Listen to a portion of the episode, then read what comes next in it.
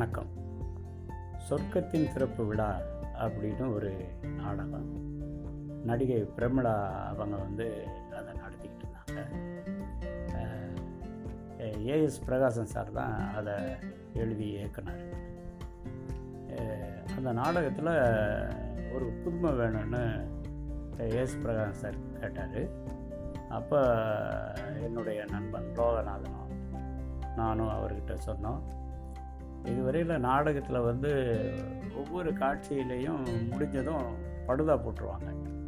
அப்படி இல்லாமல் பண்ணணும் சார் அப்படின்னு சொன்னோம். அதே மாதிரி அந்த நாடகத்தை அமைச்சோம். வெற்றிகரமாக இருந்தது. அந்த இடைவேளை சமயம் கூட நாங்கள் சொல்லுவோம். ஐந்து நிமிடம் இடைவேளை அதுவும் உங்களுக்காக அப்படின்னு சொல்லும்போது அப்ளாஸ் விடும். அந்த மாதிரி அந்த நாடகம் நடந்துக்கிட்டு இருந்தது. சிறப்பாக இருந்தது. அந்த நாடகத்தில் நடித்த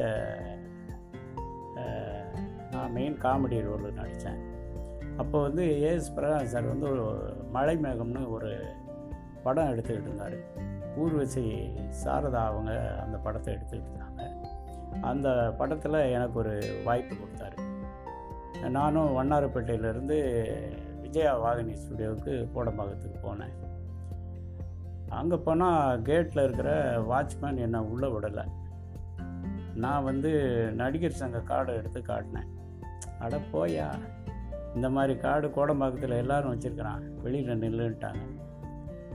அப்போது காரில் வந்த பிரகாசம் சார் டைரக்டர் சார் என்ன கதவு திறந்து என்ன சார் ஃபஸ்ட்டு சார்ட்டு உங்களுக்கு இங்கே நிற்கிறீங்களே அப்படின்னு சொல்லி சொன்னார். நான் இவர் விடமடங்குறாரு அப்படின்னு சொன்னேன். உடனே காருக்குள்ளே தள்ளி உள்ளே எடுத்துகிட்டு போனேன் இப்போ வந்து அந்த ஸ்டுடியோக்கள்லாம் இல்லை. இப்போ வந்து எந்த ஸ்டுடியோவுமே இல்லை. இப்போ ஏவிஎம்மில் தான் அந்த ஏவிஎம்ங்கிற உருண்டை மட்டும்தான் சுற்றிக்கிட்டு இருக்குது. எல்லாம் வெளி இடங்களில் படப்பிடிப்பு ஆரம்பிச்சிட்டாங்க. ஒவ்வொரு வீட்லேயும் ஸ்டுடியோ ஆகி போச்சு தெருவெல்லாம் ஸ்டுடியோ ஆகி போச்சு. காலம் பாருங்கள் எப்படியெல்லாம் மாறி போச்சுன்னு ஆ? நன்றி வணக்கம்.